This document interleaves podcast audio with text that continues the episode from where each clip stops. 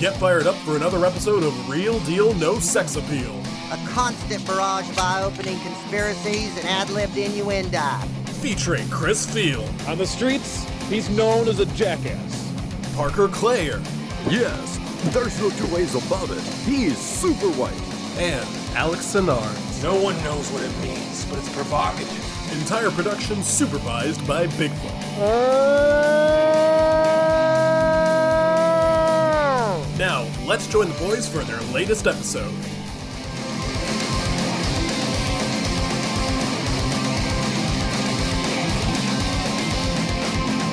Welcome, ladies and gentlemen, to another episode of Real Deal No Sex Appeal. My name is Chris. With me, as always, is Parker and Alex. And we watched Pet Sematary 2. Uh, it's about as good as every other Stephen King sequel. So, uh, Alex, what were your thoughts on being forced to watch Pet Sematary 2? I mean, it's got everything I expected. You know, it's got greasers. It's got Edward Furlong in yet another appearance on this podcast. It's got a dude fucking a dog. I mean, what else can you ask for? this is right up our alley. Uh, Parker, you said that you're a big fan of this movie. It's your favorite movie of all time, and you like to make out with this movie, and you like to kiss this movie. Yeah, keep laughing, buddy. Got some announcements for you. Oh no! Speaking of those announcements, Parker, uh, what's the news? Disney Plus will have 10 Marvel series and 10 Star Wars series over the next few years. So Which let's get into our favorite? jerks of the week. My jerk. Oh, you want a rundown? Cool, let me help you.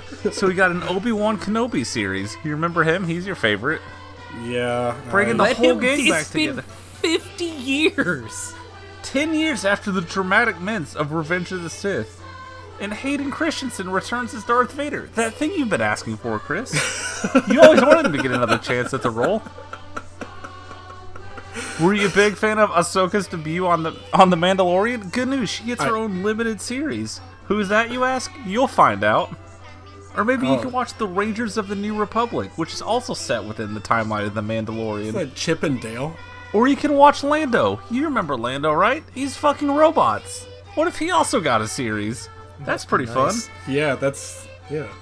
How about a spin off series from one of the guys from Rogue One? You like all the characters in that movie. You can name multiple of them, right?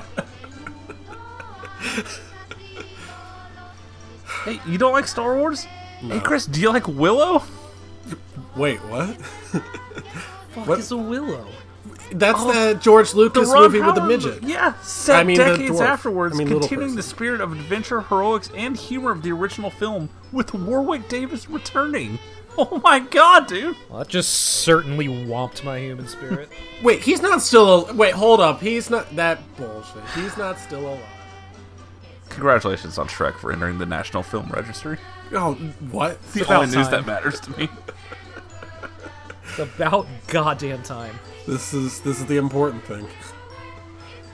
I mean, what's really important is that Visions is presenting an all new creative take on the galaxy far, far away. It'll be a series of animated short films from the world's best anime creators. Chris, your two favorite things that you will be assigned at some point.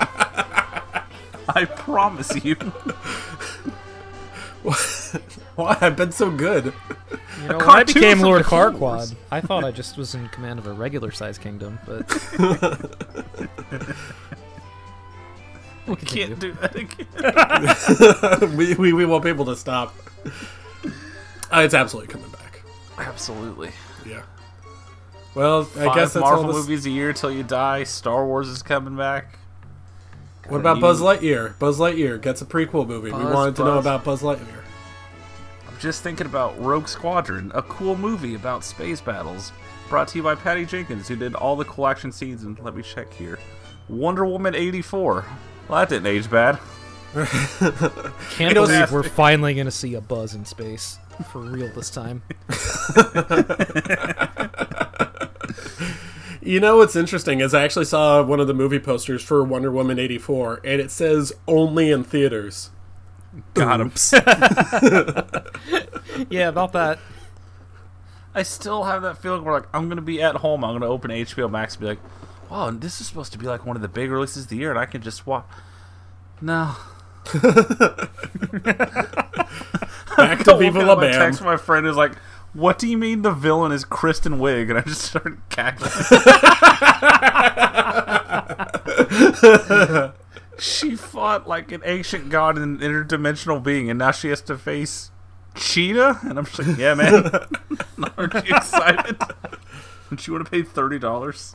Go Lion. Open the go. theaters, She, uh, does she know anything about poison? Well, I think about Dr. Poison more than I care to admit. yeah. My, okay, let's get into our jerks of the week. My jerk of the week is Alex for reminding me about Doctor Poison. Oh, fuck. I can't believe you've done this. My jerk of the week is Disney, because Chris thankfully pivoted. I did not have a backup. Uh, my shirt of the week's Lamar Jackson for just not admitting that he had to take a shit. Yeah, fucking coward. Tell the truth. Don't I be- laughed really, really hard at that meme of uh, Lamar running back, running back from the bathroom to chase down the Brown season, and then I realized that RG three was the one that tweeted it. The first response is, wow, tweeting from the hospital as usual, and it fucking killed me.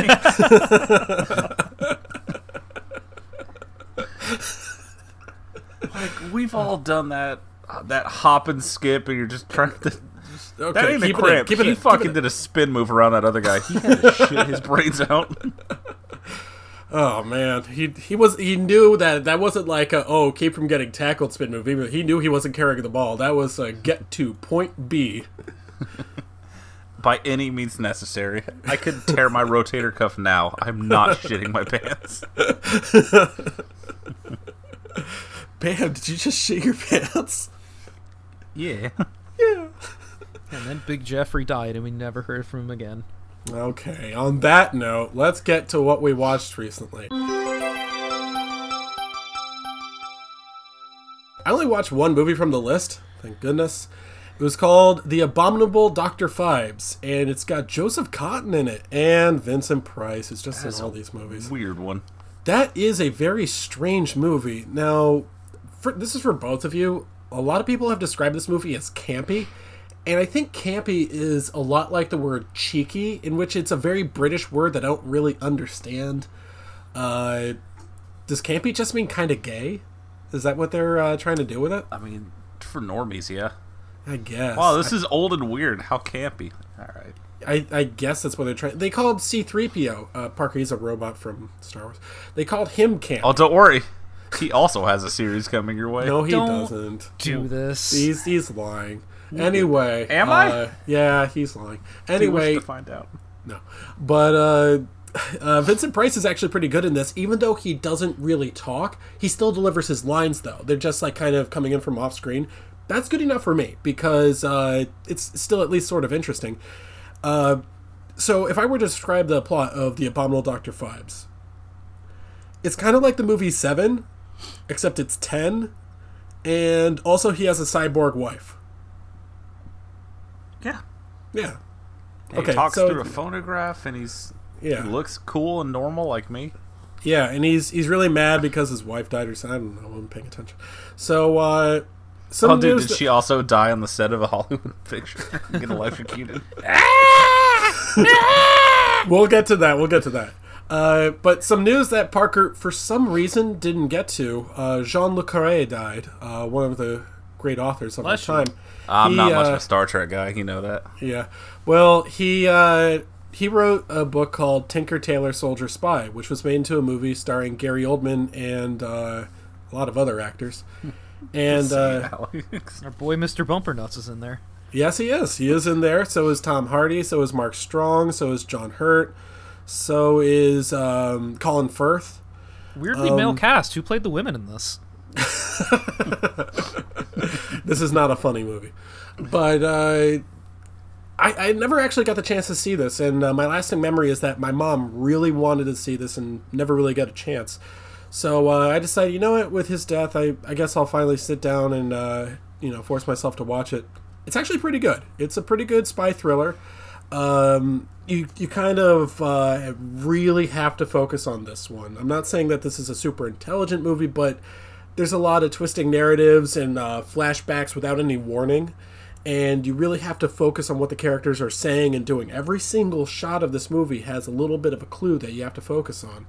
So uh, personally, while I was watching, I had a raging clue. So I would definitely recommend Tinker Tailor Soldier Spy.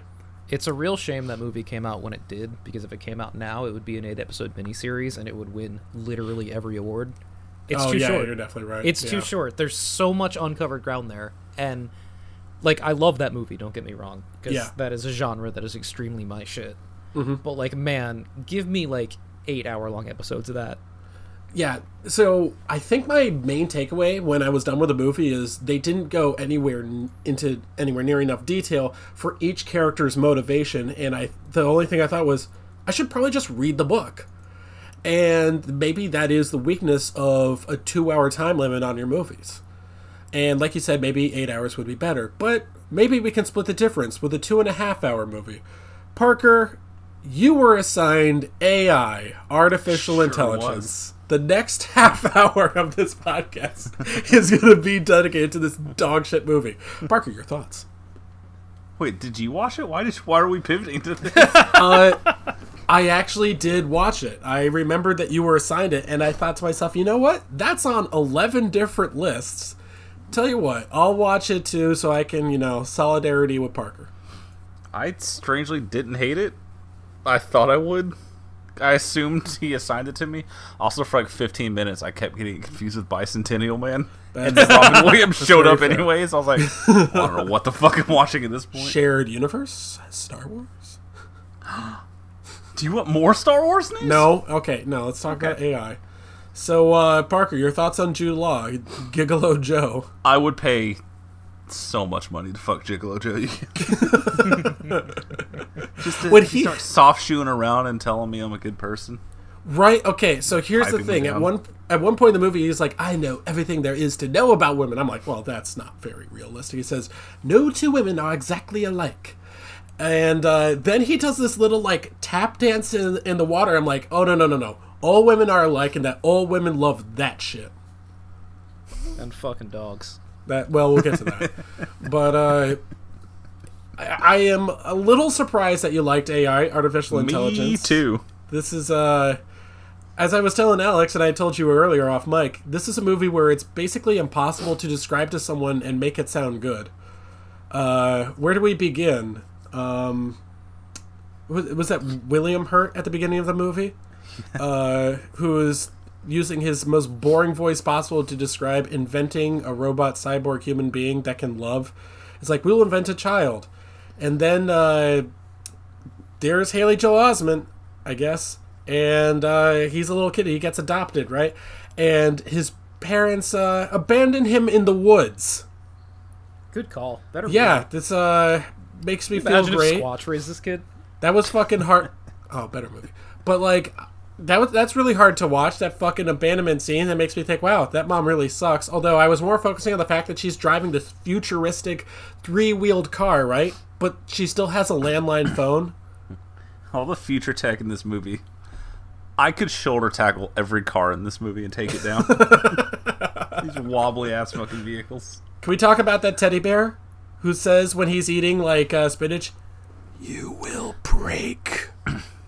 I love watching that teddy bear. I like it more when he has a Boston accent and he's hanging out with Mark Wahlberg, though. I agree.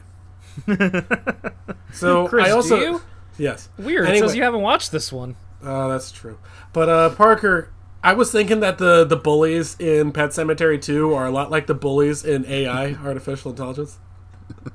The fact that, like, oh, wow, he's a robot. Hey, do you have a weird robot dick? And just immediately try and look in his pants is relatable. That would be the first question I asked. It was really cool how fucking how Steven Spielberg was like in directing them. No, no, now touch his body, now caress his nipples, and say, "Wow, he feels so real." Because you have to question, like, yeah, did someone build a robot? Why would this kid need a dick? Did someone build a dick for this kid? You have to ask. Cause Yeah, it's like, 'cause he's never gonna this grow thing older. literally just exists to love mom and dad. Why would this thing need a dick? It can't sleep. It What doesn't if, need to uh, eat. What if John took to Podesta do this? It's really son? nice to know the future's still going to have libertarians. So, My God-given right. so here's the thing: somehow the flesh fair is the best part of the movie. fucking hate that scene. Okay, now I'm gonna say I'm gonna explain why I think that's very easily the best scene in the movie, and why my favorite scene in the movie is where the robot Chris Rock gets shot out of a cannon. uh, that's a scene that was written mostly by Steven Spielberg. I guess like the most interesting thing about AI is that it was uh, it was really worked on by both Stanley Kubrick and Steven Spielberg, two of the most uh, critically acclaimed directors of all time. But Kubrick died, and he left his work in the hands of Steven Spielberg, saying, "Please finish my work." And he said, "Okay, I'll do the best I can."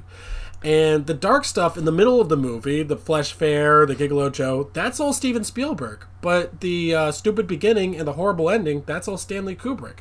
Which is not what that's uh, what a lot of people sort of didn't expect. They expect the darker stuff from Kubrick uh, because he directed The Shining, I guess. So uh, Buddy. What a horror movie. You go for The Shining there and not Eyes Wide Shut. Okay. I don't want to My talk about favorite Eyes Wide Shut Christmas film. Right? Gets yeah, me that's a good point. the season. So I, sh- I should start sa- telling normies that's my favorite Christmas movie, huh? There you go. Yes. Um, so the the reason I like the Flesh Fair is that's about something that illustrates a point that says something about humans. Now, I guess the real problem with AI, besides the fact that it's called AI, artificial intelligence, they couldn't just call it AI because everyone in America thought it, they were talking about A1, the steak sauce. God, I love Truly a bottom tier movie name. I love this country. it's horrendous. so you sure they didn't think this was going to be like an Allen Iverson movie? So the problem here is that uh, this movie is a lot like Chappie. Uh, the movie, if it has a central thesis, and I do not believe that it does, but if it does, it's that human beings are, are just like robots, and robots are just like human beings. This is Chappie. This is just Chappie all over again, except it looks slightly better than a movie that came out like 20 years afterwards.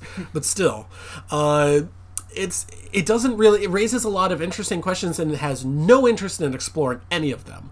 In fact, it's actually kind of insultingly lazy on a lot of these very serious questions. There's a lot of time wasted on I need to find a blue fairy. Uh and like again, describing this to someone who hasn't seen it. Imagine they go to the city and they find the robot hologram uh, robot who looks like uh, Dr. Wiley, and he's voiced by Robin Williams. He talks really fast, and he's What? Robin Funny. Williams talking fast? No way. yeah, he's in this movie. And uh, then the movie ends with him getting fucking submerged underwater and frozen for all time, talking to the blue fairy, wishing over and over again, "Please make me a real mo- a real boy." Then the movie ends, the credits roll. I'm like, well, that wasn't so bad. Oh wait, stop! The credits stop, reverse themselves. Chris, you're caught in the matrix. Aliens visit. And then they recreate his mom for one day only. Parker, you kind of liked this movie. The ending's fucking terrifying. They tell him like, "Hey man, uh, you can have her for one day, and then she just doesn't exist. It's like there's nothing you can do. She's gone forever." And then they both fucking die. It's fucking dread-inducing the thought of it. Just like, oh yeah, just wipe her completely out of existence, so I can have one day and make her cookies and cake, and she has no memory of like her family and children and the life she lived. Also, is- apparently they're not aliens; they're just robots. No, the, oh, co- I went my whole life not realizing that. Thank Those you, Wikipedia. aliens. Wikipedia's wrong. They're aliens. Uh, that was the most insulting ending I think I've ever seen in my life. I got actually mad. Uh, so yeah, AI, Why? really, really awful movie. Uh, Why did that insult you? Oh, uh, I'll probably cut this. Personal reasons. Uh, after losing my mom, uh, the idea that like, oh no, don't just get over her death. You should have one more shot to ruin your own psyche, and have her come back and live on this fucking terrible, you know, dreadful Earth with no other human beings alive. What are we gonna spend the day doing? Laundry. Yeah, it's not a happy ending. It's very dreadful to think about this robot child who literally his only programming is love your mommy. That's it. Don't be lovable. Don't be like a precocious little kid. Just be this dead-eyed child whose only programming is is mommy upset. Yes. Panic, almost kill child. I think I think what Kubrick was going for was that this was supposed to be a happy, uplifting ending, saying that uh, the kid finally, the robot kid, finally got what he was looking for. You know, all he wanted was to be told that he was loved, or or some stupid shit like that. And if, if that's what it takes, Kubrick's then usually known for his uplifting endings. I gotta agree with you. I think that's what he was going for. I think that's what he was. to send him home happy. At the very least, if, if I'm going to blame anyone, the, the music tells that. Okay, John Williams was deliberately trying to make me feel that way, and I felt awful when I watched this movie. I felt absolutely terrible. well, like in his head, he's getting what he wants, but what he wants is a fucking nightmare. Yeah, well, no, Teddy's fucking weird. We uh, gotta get into Teddy. That bear's just standing on the bed while both of them die. Yeah, he just crawls on the bed. He might as well have a knife with him, like Chucky. I learned some fun lore where like this was coming out. Like, oh, dude, it's a new Steven Spielberg movie. It's got like a bear robot. We got to get this in production. And they start. They made a couple of them. The movie came out. They were like, oh fuck, let's go ahead and cancel those immediately. Yeah. Uh, also, kind of fucked up that at the end of the movie, uh, when the all when the whole Earth is frozen, you still see the twin towers. Hmm. What does Steven know? I'm just asking questions. That's all. Alex, your thoughts on AI, artificial intelligence? So here's the fundamental problem with making an emotional movie about a robot. It's a fucking robot. I don't care. Yeah, I literally think that's- do not give a shit. So like- that's the thing is, I was actually thinking about that for a while. Is that both this movie and Chappie more or less try to make the uh, the argument that robots are just like people. We need to give them rights and stuff like that. And look, the only movie Fucking- that's we're not done- even giving people all the rights for people yet. You want to give rights to robots now? Fuck off. Exactly. The only movie I've ever seen that actually did a fairly good job of at least raising the argument and at least like having a conversation about that is Blade Runner. Well, we'll see how you feel about Robots of Feelings when you catch Droids, the all new series on Disney Plus. Am I making that up? You be the judge. I hope L337 has her own movie. Is she like the Why'd Jude Law sex robot? Why? Why'd you have to hurt me like that? I'm sorry. Well, guys, Soft uh, shoeing and singing in the puddles. I would pay any amount of money for Jude Law to sing at me. uh, only a few more here. Um, you know, Christmas season is all about, and I've been dreaming of a pink uh, Christmas. Oh hell And yes! This movie fucking rules. It's so fucking good. Now you you may have said this, but I probably forgot it. I forgot that Arcangelo has his own podcast. this is Arcangelo, aka the Blonde Don, aka the one man boy band. He goes up to Kaz Kaan's like, Kaz Kaan, I heard you were a fan of original content. You should check out my podcast. You have a podcast? You don't. Absolutely. I am a thousand Guys, percent just- doing that. I just want you to know if Arcangelo calls, you were not seeing me again. Well, oh, absolutely. I, I would be so happy for you. That's what you always wanted. I was laughing really, really hard. This is so good. I can't believe people don't like this. What are you missing about it? It's so funny. Think about that Toblerone again. There's no chocolate in this Toblerone. There, there's so many quotes that you could take out of context that are so funny. Auntie, you're upsetting the Christmas goose. I everything pertaining to Bergdorf Chan absolutely slays me. Man, big week for Jude Law on the show. yes, well, Jude Law is so fucking funny on this. Also, I like just the names of some of the other members of the Bachelor Board. Joseph Silver Greenberg.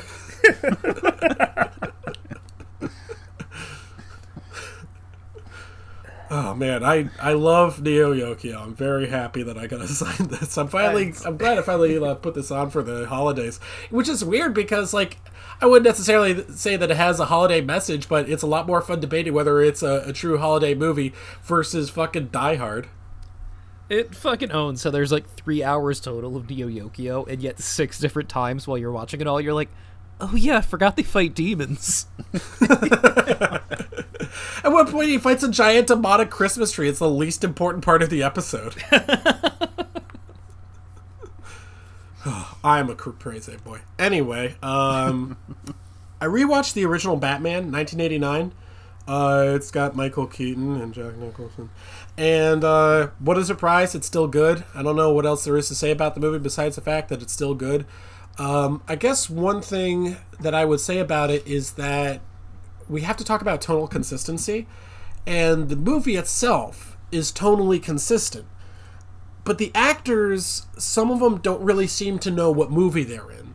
Uh, the guy who plays Eddie Knox, the newspaper reporter, he he heard, oh, Batman, that's a comic book movie, and is just doing the goofiest fucking performance you've ever seen in your life. He belongs in a 1960s Batman movie.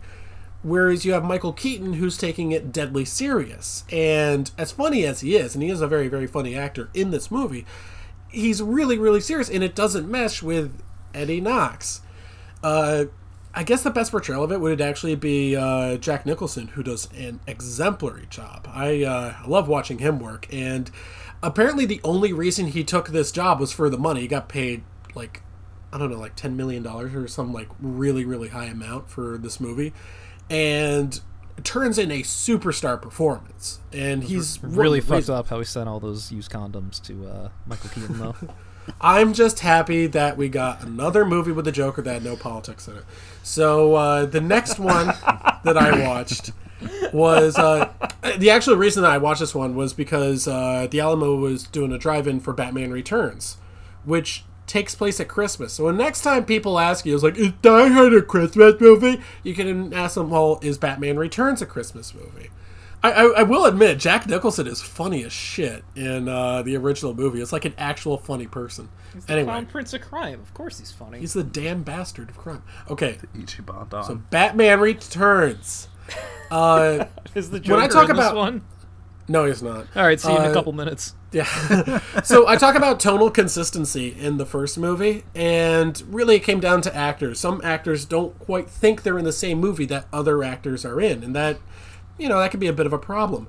Now, in this movie, the actors are they're just doing what they do, and they're following the tone of the movie, which is really inconsistent.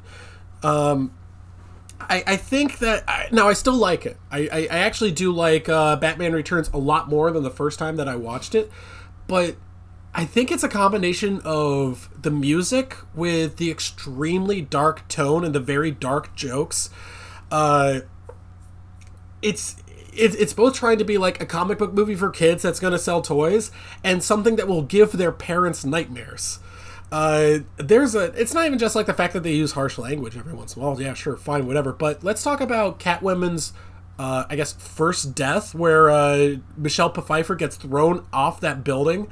Like she goes through like multiple awnings and cracks on the floor, and then cats crawl on her dead body, and she's just awoken. It, it's it actually looks like kind of fucked up. We also watched it last night, and to this day, my girlfriend is still upset by the scene where he bites that dude's nose off. It is. Oh, I bet. And you see it coming. You see it coming too. Even before he says, "Well, it could be worse. My nose could be gushing blood." Uh. What? Gushing blood? And then This bites his nose what off. now? Oh my! My glasses.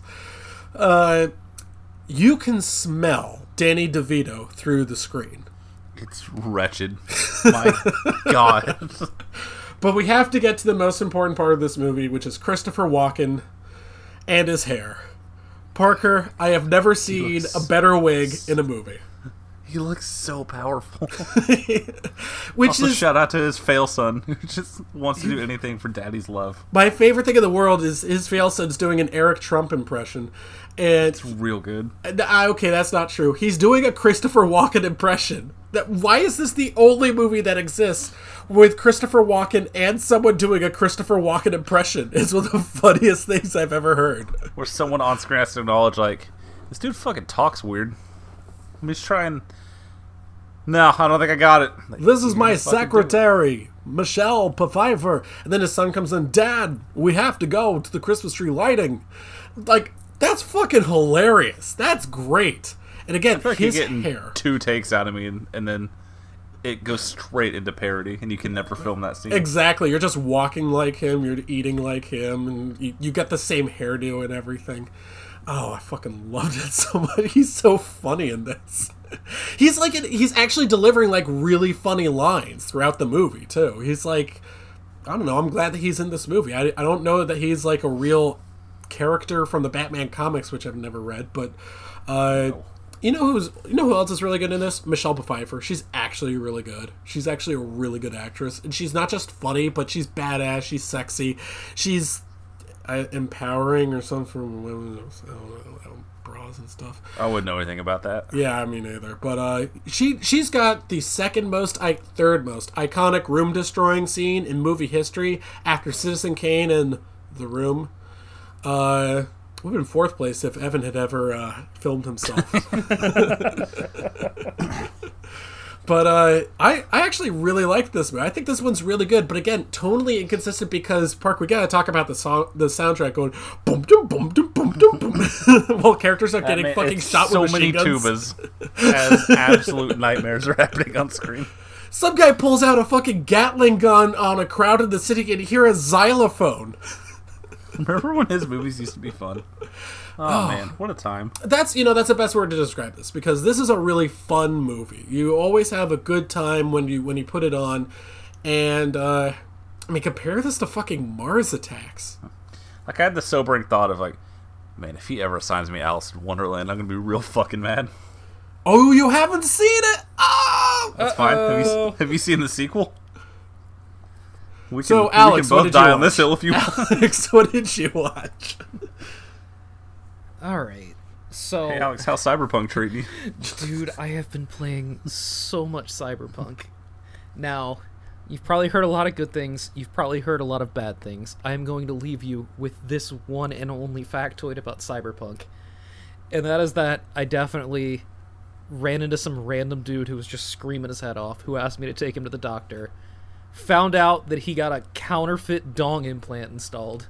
Drove to the doctor, left him. He called me like five minutes later. He's like, "Hey, thanks for taking me to the doctor," and that was the end of the quest. This game sounds pretty good. It fucking owns, dude. Thanks for not using my name. This is the idea that we live in this future where this guy's buying up black market cyber dong.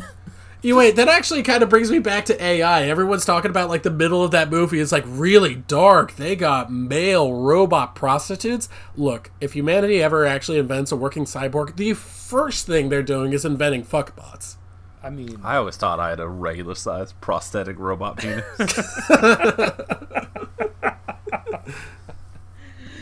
so there there is one movie that I really want to talk to you guys about. This- You know, sometimes it's just five in the morning and you're just like, I gotta I gotta throw something on. Let's see what we got on the uh the old streaming services. When I came across a movie that I somehow did not know existed, called The Mummy, Tomb of the Dragon Emperor. Oh, buddy, Oh, I Which- know Parker's seen this. buddy. So, I did not realize there was a third Brendan Fraser mummy movie. Let me take you on a journey here. So, this is one of those movies that starts with like a five minute quote unquote history lesson that brings us up to speed on the movie. Here's what we learn in the first five minutes of this movie. Once upon a time in ancient China, all the Chinese warlords were conquered by an evil emperor named Jet Li. Once he finished his conquest, he built the Great Wall, and then he learned magic. And then he wanted to become immortal, so he had to go find a witch to teach him immortality. But then he got really horny for the witch, so she put a curse on him, which is how the Terracotta Army came to exist. You guys know what those Tomb things Raider. are, right? Yes. Yeah, dude, I love PF Chang's. I'm just Don't worry. About I'm watching the first five minutes of this, like clearly like trying to take a Western movie and market it to China in its infancy, and just imagining like the inverse of this, where like fucking George Washington and Uncle Sam and like I don't know Bigfoot are just like running around doing Mission Impossible missions during the Revolutionary War, like. It's just so patently absurd that someone's like, ah, yes, you know what these things are. They exist in your country. And expecting people to just point at the screen and go, I know what that is! I know what that is! But then again, I look at us, and I guess we do do that. So anyway, um, we get into the, the plot of this movie, which is, uh, so Brendan Fraser's got a son who is some charisma void whose name I've already forgotten. And he's doing some excavating. He finds the tomb of this old emperor with, you know, all the terracotta army and shit. Coincidentally, Brendan Fraser and his not not Rachel Weisz wife, who has just been recast without a mention, Oh fuck that. are uh, are tasked by the British government to return artifacts to China. Okay, movie. Okay. And then a ninja shows up. Yes. I The British, well known for returning stolen artifacts It's- to other countries. Yeah. on that note, you know, I gotta say, I, I think everybody on this podcast enjoyed Black Panther. yeah. But you know, if that movie just didn't exist, then white people never would have found out the colonizers was a word they could use. Because I went through the Letterboxd reviews of this movie, and man, What did, what did like, they say? "Uh, uh, the British and their colonization and stuff. Oddly, zero mention of the phrase mentioned in this movie, and I quote, "the ancient Chinese province of Tibet." Weird omission from every single review. Really makes you think. So anyway, back to the movie. So apparently there's some general who's basically China Hitler, and he wants to revive this old dragon emperor so he can overthrow the Chinese government for reasons. Um Brendan Fraser and company have to stop him. Uh, there's some shit where we find out about a well that makes you immortal. They go up to the mountains, and then a tribe of Yetis arrives. and the following the following exchange of dialogue happens. Oh my god, Yetis in Tibet. They or no, oh my god, the abominable snowman in Tibet. They call them Yetis. And then the ninja girl just starts speaking to the Yetis to explain that they are the good guys and China Hitler is the bad guy. Did she convince them to lie down on the bridge? So anyway, there's a fight scene where, you know, in this fucking PG-13 action movie with all these old-timey guns, there's a shootout with, you know, no blood and no smoke and also CGI Yetis periodically swinging into scenes to beat people up. Uh yada yada yada, fast forward a bit, Jet Li finally makes it to the uh, the throne. By the way, it's worth mentioning at this point that uh, Jet Li is in the first scene of the movie and is a CGI monstrosity for the rest of it. Hey, get that paycheck, buddy. Yeah, so. Come on. he gets to the the well of immortality where it's like, oh my god, we can't let him reach it. We can't let him reach it. He'll become immortal. Drinks from it and turns into a three headed dragon. Don't worry about it. so anyway, we get some more exposition where the lady that's the keeper of the fountain's like, no, no, no, he's not immortal yet. Him and his army have to cross over the Great Wall in order to become immortal, which is weird because I thought he built the Great Wall. But again, don't worry about it.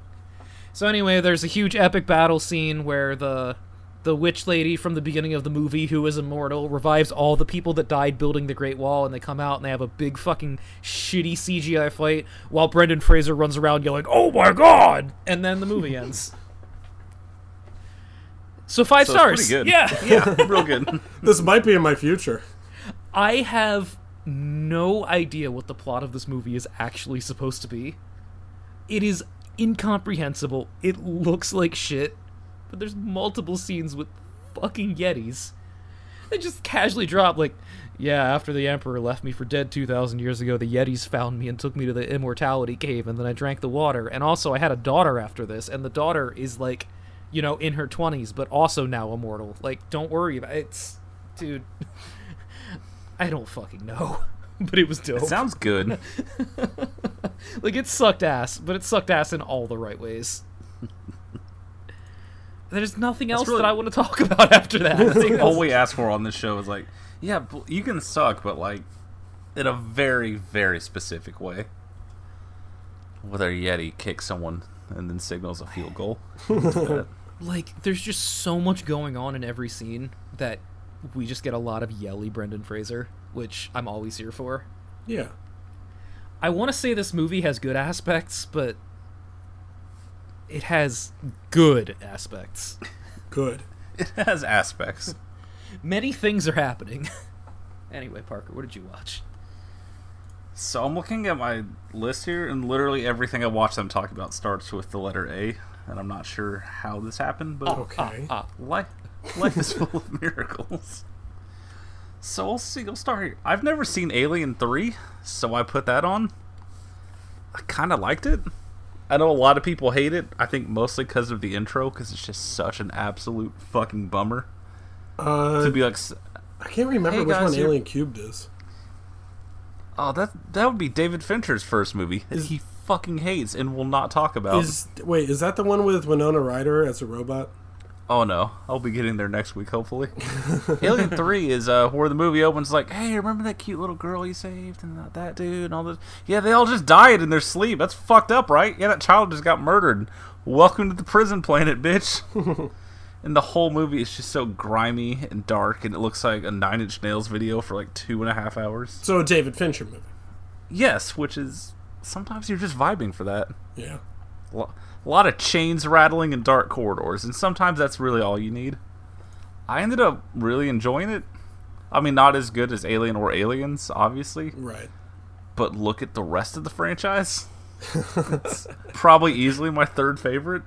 I've seen all of them except Resurrection at this point. I mean, your third favorite Alien movie is kind of like your third favorite Terminator movie. Correct. I plan on giving Prometheus and Covenant another shot in the future, but did not have great first impressions of either. Well, there's You no pyramid at the end of this movie, so I don't know. It's really disappointing. Be one at the end of this podcast. Oh, oh Man, I hope someone doesn't regret using up their Millennium Puzzle last week to get a dead rat. we'll get to that. It's okay. You can bury that dead rat in the pet cemetery, and we'll come back and fuck you. Oh my Yeah, god, dude. I'm going to do that. Let's see. So, a movie came out this year called Antebellum. Do either of you remember this movie? No, I don't remember the movie. Oh, but, I'm uh, so excited, you guys. yeah. What's uh? Was there a trailer So, for this? uh, I don't even remember the trailer. It came out. The trailer came out a while ago. I saw it in front of something, and I've seen like four movies in the last 12 months, so. It was probably some horror related we watched last year, but it was supposed to get a theatrical release, and then theaters stopped existing. So this is going to be full of spoilers. Go for it. But uh don't watch it so it's fine. So it a lot of it takes place in the antebellum south. We call it slavery. South now. oh excuse me i'm sorry. So it takes place in the dirty south. This woman wakes up and she's on a plantation and there's a whole lot of slavery stuff going on.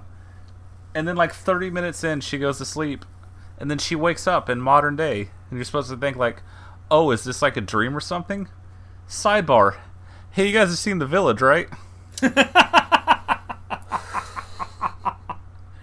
The whole conceit of this fucking movie is that there's just a small land conservation where a bunch of southern racists just dress like confederates and have slaves. It is one of the dumbest things i've ever seen in my life someone had an idea that they saw it on paper like well we can really say a lot about like modern day race stuff. And then they made it and someone thought you know what? You you're right you had an idea about saying things about race.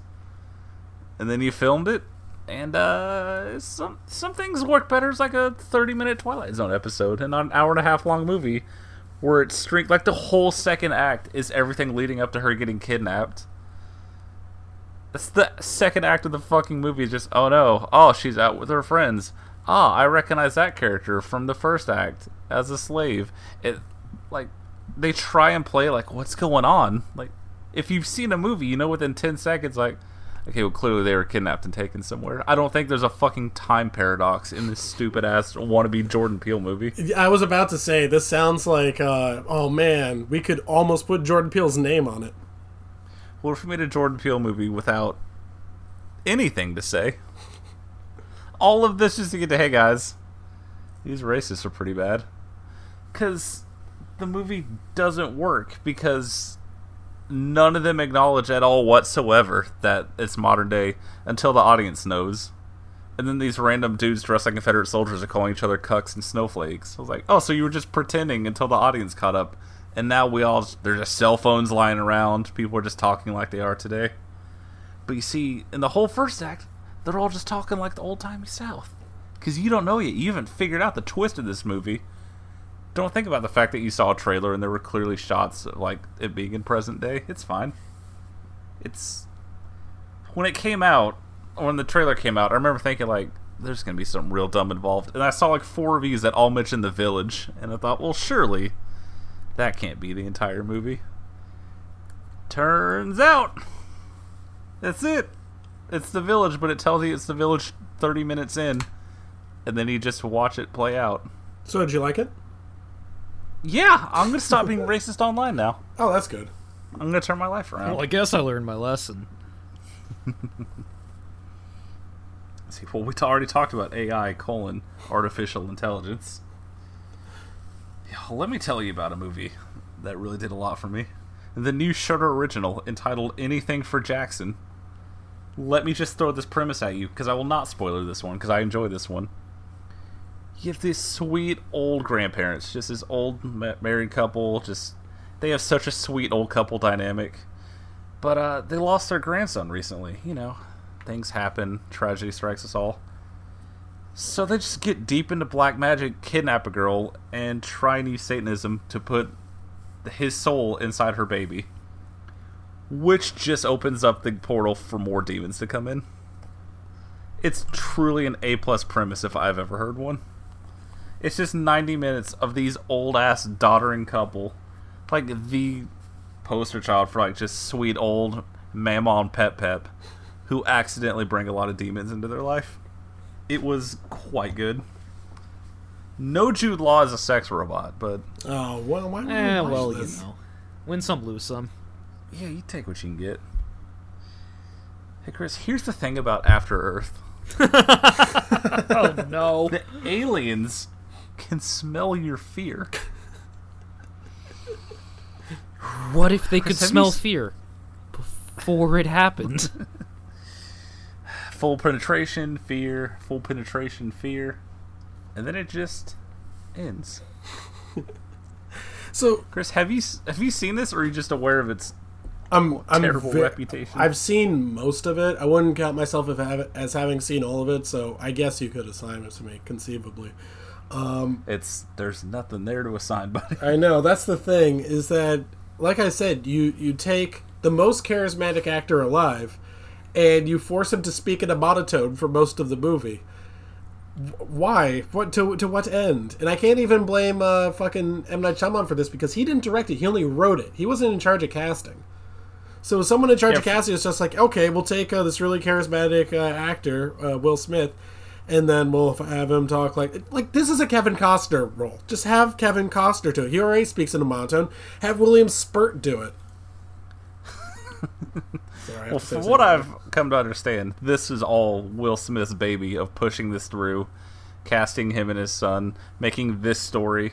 From what it's described as, a lot of Shyamalan stuff is like, you set up all the technical shots, and I'll coach my son how to play this scene, which is running, and then talking in a monotone voice, and then looking scared, and then running again.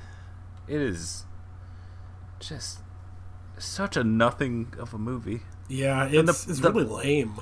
the biggest problem is there's like two ideas that are rubbing against each other.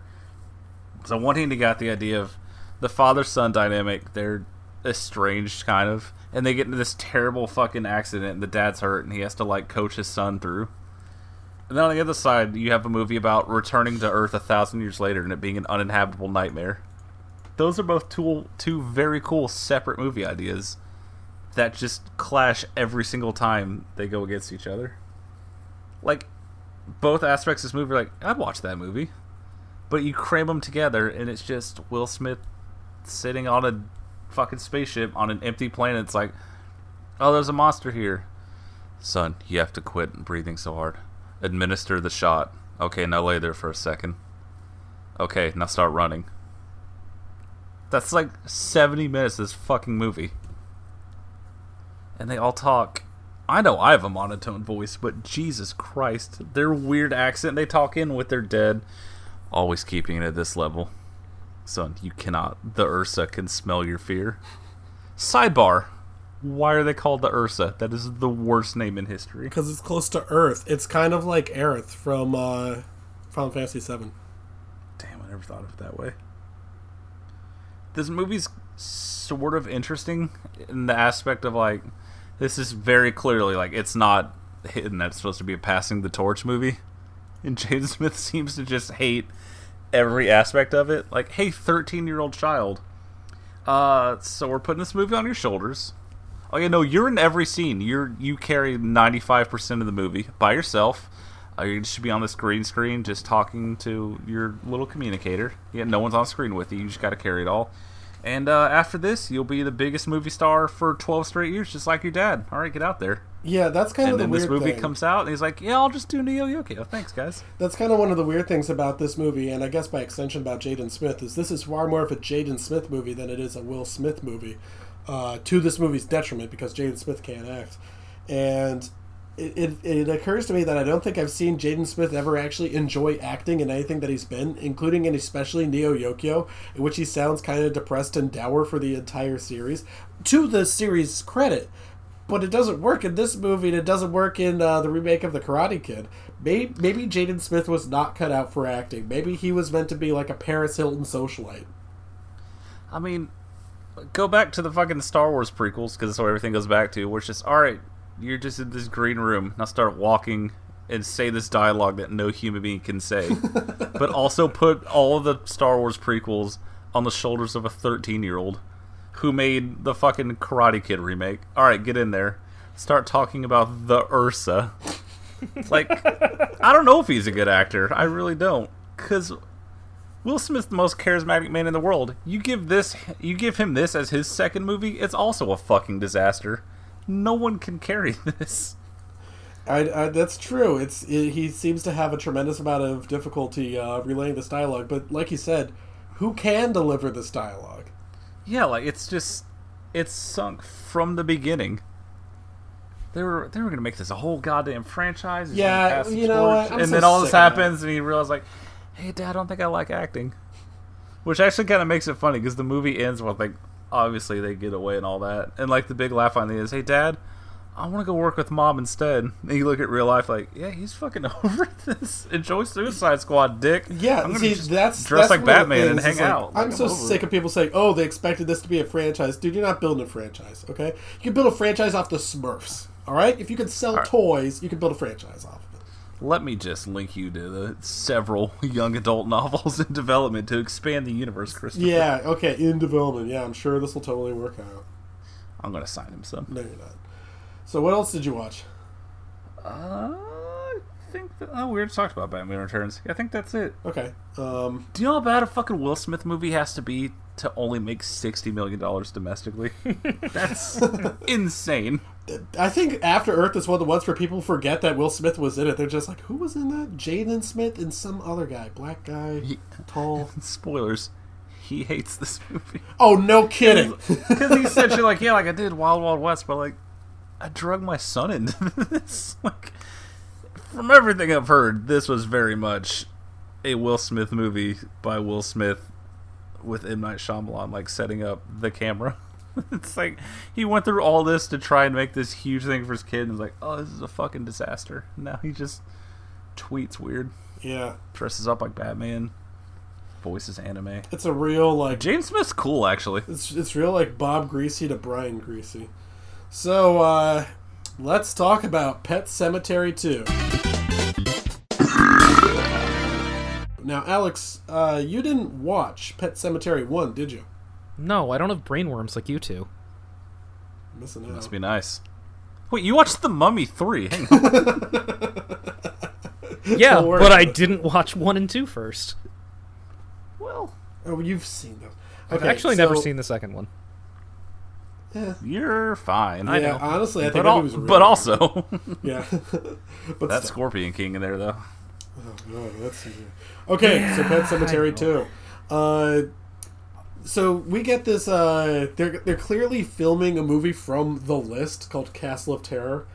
Uh, and this one was going down the stairs, and I think the prop guy, the one who's supposed to grab her with a hand, that little fake hand thing, I'm pretty sure that's the nerdy guy from you know the the guy with the cats from Terminal Velocity.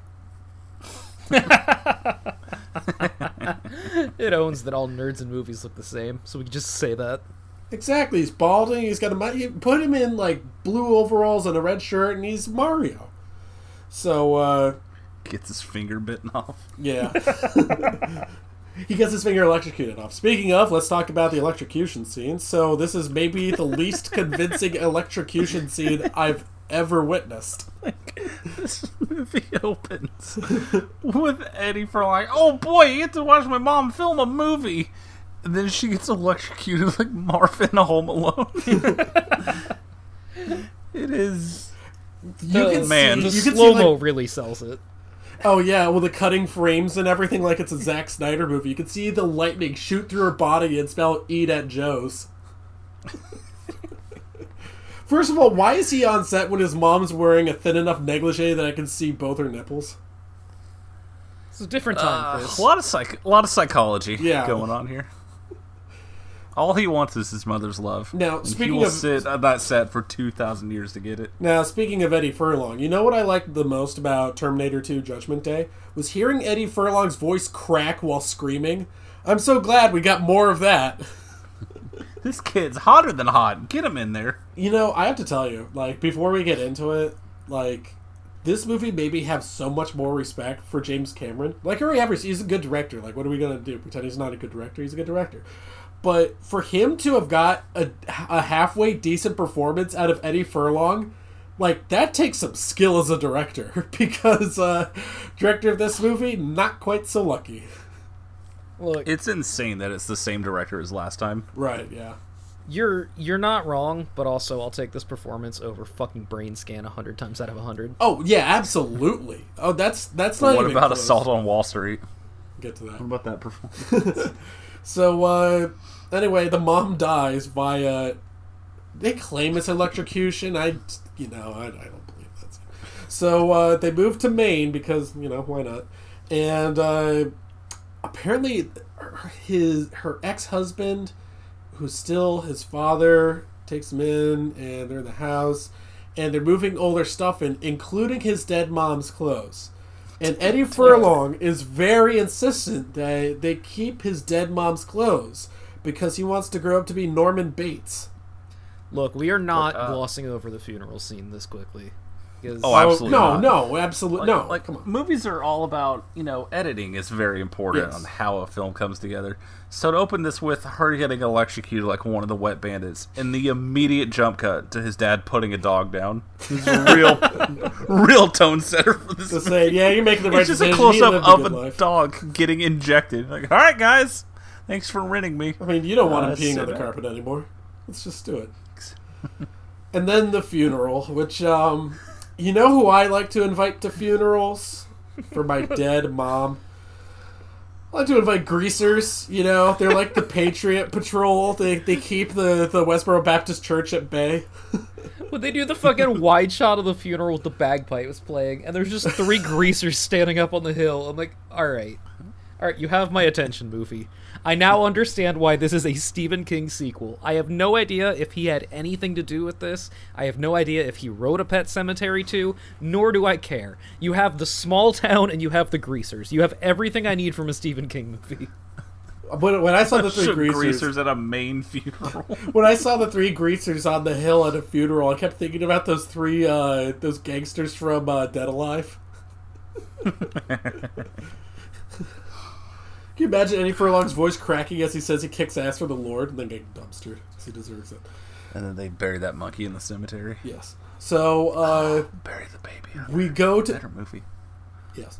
So they go to the new veterinary office, which they have to clean out, right? And uh, oh, hey, our first customer. It's the fattest kid I've ever seen in my life, and Clancy. Brown. This poor kid is really going through it this whole movie. Well, that's I think I think he was the one who this is a kid who had never done any acting before besides like elementary school plays, and they just made him like, yeah, you're gonna be in a Hollywood movie, have fun. Um, oh, cool! It's my first scene. well, with Clancy Brown telling him to put a bra on, and uh, it's like, oh, this stupid fucking dog keeps getting into the rabbit cage. no, no, you can't tell me he's not just the same character from Highlander. He's basically doing the same He's a monster. And, and then he gets like nose to nose with Eddie Furlong and says, "Yeah, you know, I used to fuck your dead mom." Hey man, sorry about your dead mom. Uh, I threw her ankles behind her ears and really went to town on her. All right, gotta go shoot my dumb kid's dog now. Bye. Every scene Clancy Brown is in in this movie is more harrowing than the last, yes. including the scene that comes up. Like it's not an important scene, so I'm just gonna throw it in here. Where that poor fat kid's just sitting there watching TV, waiting to eat din din as a family, and he just barges in and immediately just starts trying to finger bang his mom on the stove. He grabs both her titties.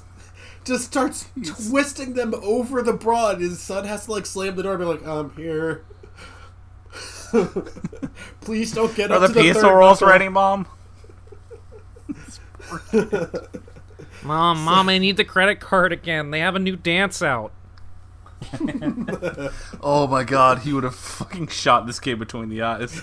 he found out all of his rabbit his rabbit stew money was being spent on Fortnite dances. Do you think like their third friend, who's only appears in school, is the kid from The Predator? Man, Zombie Clancy Brown versus a Predator. A zombie Clancy Brown one said it a million times out of a million. Correct. So uh, they meet their greaser friends in school, and I gotta tell you, it has to be difficult to be a bully when you're wearing a scarf. Like, unless you're European, you simply cannot pull off that look. Look, it helps you when the kid you're bullying brings a fucking kitten to school. Yeah, he's just carrying around in his jacket like he's Lenny from Of Mice and Men. Like, I, I'm just gonna put this out there right now. If me, as a 29 year old man, encountered a fucking 12 year old carrying a kitten around, I would bully the shit out of him too. Like, Yeah, I wouldn't touch the. Was cat, that your like, emotional support dog? Come here, idiot. What's the name of your cat? Rover. Like he's got the same earrings that fucking Jack Bauer wears in the Lost Boys, and he's got the same hair that Jack Bauer has in the Lost Boys. So we know the look he's going for. But you're wearing a fucking scarf, dude. just when they're like, oh, "What's your cat's name?" That's a pretty gay name. No, that's the no. That's the thing is, I think they were doing a double entendre. It's like, what's your cat's name? Tiger. Isn't that kind of a pussy name? I knew he said, said, something else, but in my head I just replaced name? it with gay because those bullies would 100% call that kid's cat gay. Yeah, they. I went they- to middle school once. I know how this goes. Yeah, of course. Yes. yeah, also in my 20s, though. Yeah. Uh, so they take the cat, and I guess in the middle of school, they just pedal away with it, and they go to the pet cemetery, the titular pet cemetery, and they must be really fucking fast on that bike. And they go deep into the pet cemetery and lock it inside a bird cage as a So- funny prank. I gotta say, this is the part where the movie really lost me on the realism angle because that fat kid managed to keep up with all of the bullies on his bike, and there's no fucking way. Maybe it was like the bike from Hocus Pocus or something. I don't know. Lance Armstrong's cheating ass bike. it has a it has a ninth gear. it shifts into overdrive on those mountainous Maine terrains. My pedals Uh, are normal sized. Find a new slant. Yeah. So he gets his cat back and goes back home to watch Once Upon a Time in America.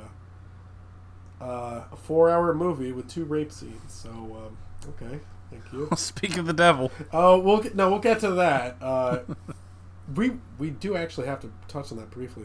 Uh, but Clancy Brown comes home from a long day of sheriffing, and I want to talk about this scene because he has a little rabbit cage where he keeps rabbits in, so he can, I don't know, do rabbit stuff. And he looks at it. He has a real Gary Busey moment. It reaches out and electrocutes himself to make sure that that cage is still electrocuted, so that damn fucking dog won't get in there.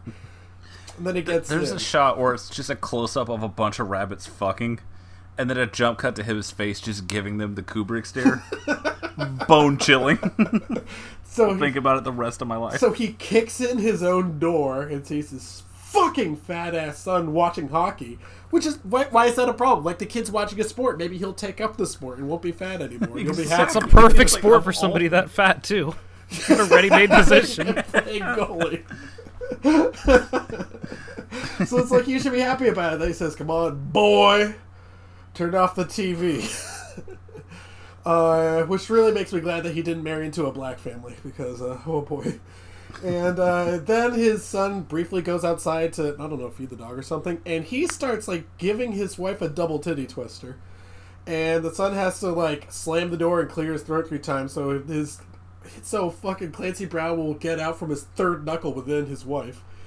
And uh It's a lot, dude. He is. He is digging for the Dragon Emperor's gold. I can tell you, dude. He's getting all up in the guts. And they live in like a little trailer. Like he's five feet away from this fat kid that he hates. Yeah, so, So here's the thing: if you don't want the kid, the fat kid, to be disobedient by pointing a remote control at you and clicking a button silently, uh, you guys ever get punished for that? I gotta, I gotta tell you, that just made me. He's just waiting for an excuse to break a plate yeah, over this kid's he's head. he's going with a full Chris McDonald over uh, Frodo Baggins. Hey, uh, son, can you pass me the potatoes in a second? What? He's just waiting for anything. no dogs, no bike, no furlong. You're talking about great room trashings. He's waiting for one fucking excuse just to tear that kitchen apart. Oh, that's what he wants more than anything on God's gray earth. He wants to punt that kid through the rabbit cage. So uh, anyway, he takes meat off the kid's plate and puts it onto his own, which that has to be emasculating, right? Like I don't have a kid, but like if I had to take pork chops off my son's plate and put them onto mine, I I mean you have to retire. You're not the dad anymore. There, this is a dad. There's going to be a stern after dinner discussion. Oh, Look, right. it's not like that the kid fuck needed was him. all that over there? exactly.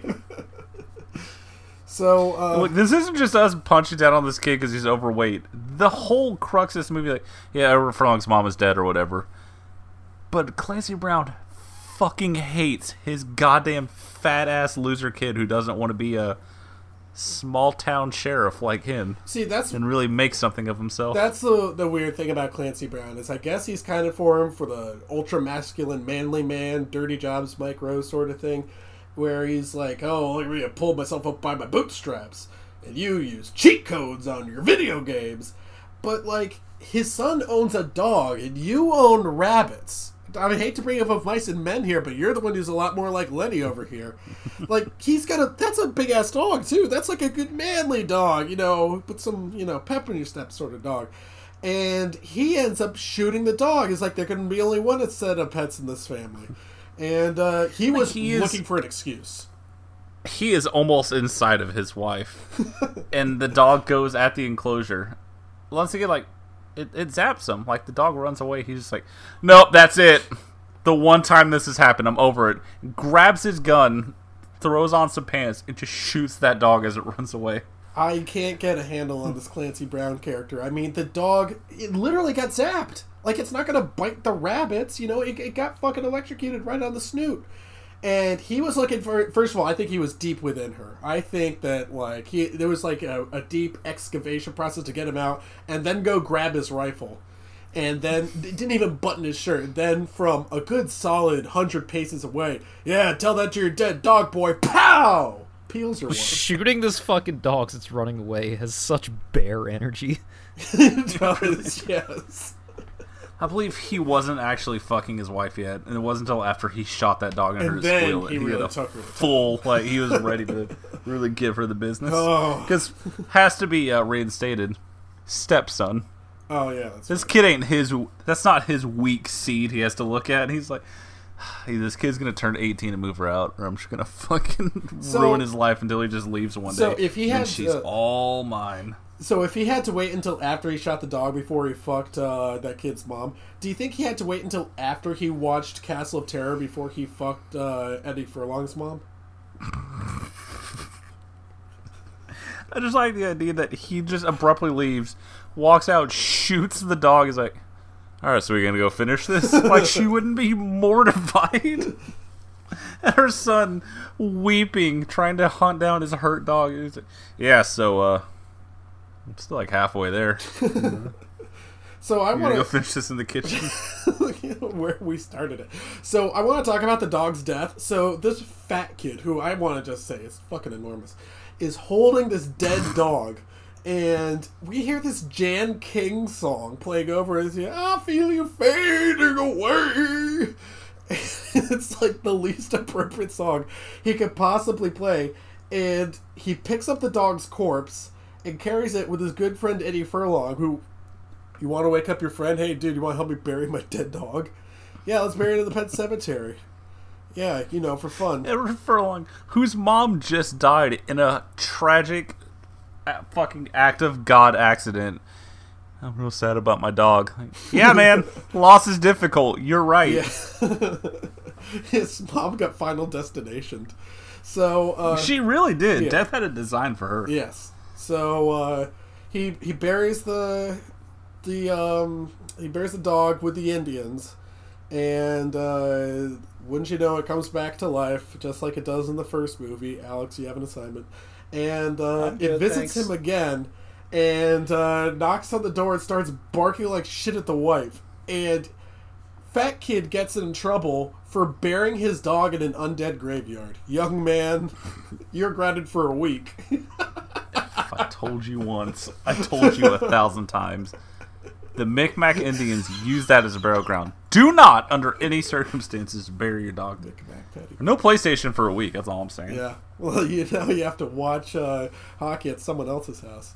Okay, so uh, Gonna hang out with that weird kid, and also tell his dead mom I said, "Sup." now we have to talk about just how weird Eddie Furlong is in this movie. First of all, he's dressing like he's from the Village of the Damned, and uh, second of all, he dreams that his dead mom has a dog's head. What the fuck are we doing?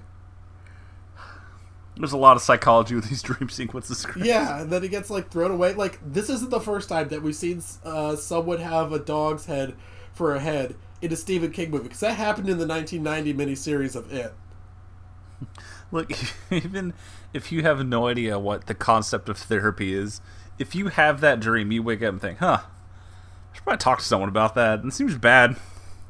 I shouldn't be having these confusing thoughts in my sleep about my mom being hot and also having a dog head, and then waking up and there being a demon dog staring at me. Yeah, maybe have a conversation with your housekeeper who has what three lines in the movie. So It's better than the housekeeper from the first one. Who's like, "Oh, hello, I'll wash your clothes." Ah, she's dead. yeah. Crazy. So, anyway, it turns out this is actually a Halloween movie because it takes place at Halloween. And uh, they put on stupid costumes. First of all, that Dracula costume, I'm kind of on Clancy Brown's side. You really do have to bully that kid. Like, come on. You gotta. Th- I've Look. never seen a more bullyable kid in the fucking movie. Like, I don't support hitting your kid, but like you gotta, you gotta fucking pie face that kid and be like, "Hey, dweeb, nice cape, dick. The only kid Why are I've you putting seen- on so much makeup?" The only kid I've seen that was more bullyable was the kid from Rob Zombie's Halloween. Who? I'll let's take your word is for a- it. Oh, well, that's in your future. Anyway, disagree. uh, so the, you're going to run out of immunity idols and bumper nuts. So uh, they're like, "Oh, we're not going to go trick or treating because we're we're grown up boys. We're 12 years old now. We're too cool for that. We're going to go down to the pet cemetery." And uh, so they go down to the pet cemetery, and wouldn't you know, the greasers have rigged up uh, a sort of an effigy of the of this kid's dead mom, toss it at him, traumatize his already fragile psyche, and he still wants to join their midnight society and tell ghost stories around the fire. It's like the South Park episode with Korn, where they just use Kyle's dead grandma to scare off the police. Look, I'm going to be honest. Anyone ever does that to me, I, I'm flipping the safety on my rifle. Well, guys, you got me. It was a good one. So tonight's terror tale. All right, man. I call this story the Micmac Indians. I don't understand. Like, I was a lonely kid. I wanted friends too. But you gotta draw a line in the sand for yourself, my dude. yeah, like on the one hand, it's like friends or video games. Go to the video games. Video games don't fucking do this to you. video games won't hoist up a fake corpse and throw it at you like you're in a fucking dime store haunted house. What's the worst thing that a video game can do to you? Compel you to drive a friend with a fake prosthetic penis to the hospital? Come on. I mean, when you die in the game, you die for real, Chris. okay, that's fair too. So That is true. Yeah. Uh, so now Clancy Brown goes home and is like, ah, time to have sex with my wife. And goes up to her and is like, I'd like to engage in coitus with you. And she's like, okay, that's cool. Don't wake our sleeping son who's definitely in his room and hasn't snuck out. Let me check his room. He's not there. Honey, He is just wanting to get a rage boner. Yeah, that's that's the only way he gets off. He is waiting for that a history of violence stare sex scene. You know, he's just trying to do that. Uh, never actually watched it. It'd be the equivalent if I just opened up my fridge and went, I better not find any fucking beer in here, and then opening it and getting mad for no reason. He's just ready. Lord God. Oh man. I'd love to bone you, but let me just open this door and make sure my fucking fat kid is in here. Because if he's not, I'm gonna fucking kill him. Oh, look at that! The pillow under the blanket. Where's my gun? So here's the weirdest thing here. Uh, if you notice that, obviously, uh, Park, you pointed out he's a sheriff, and uh, he he doesn't refer to his household rules as rules. He calls them the law. Now I'm having flashbacks to Judge Dredd over here. oh my god, dude. Oh, You lock see. him in a building, see what the fuck happens. He's fighting his way out. That's uh, let's see. That's code X7J9. Resurrecting your dead dog. Twenty years. The sentence is truly death. when he's around. Who would he rather have as a son, this fat kid or Rob Schneider? Oh my god, just stepping on his fat kid's head and telling him the crime is life and shooting him in the head. He takes his kid to the desert and throws him out there in banishment. He's a worse father than the guy from The Accountant. Let's be real, that kid could not survive on the mean streets of Jakarta. So, uh, Clancy Brown goes to the pet cemetery. And uh, he chases away all the kids, and they're like, "Way to, way to throw this one up, you boner!" And the fat kid's like, "What did you call me?" And then his dad fucking like puts his knee on his head.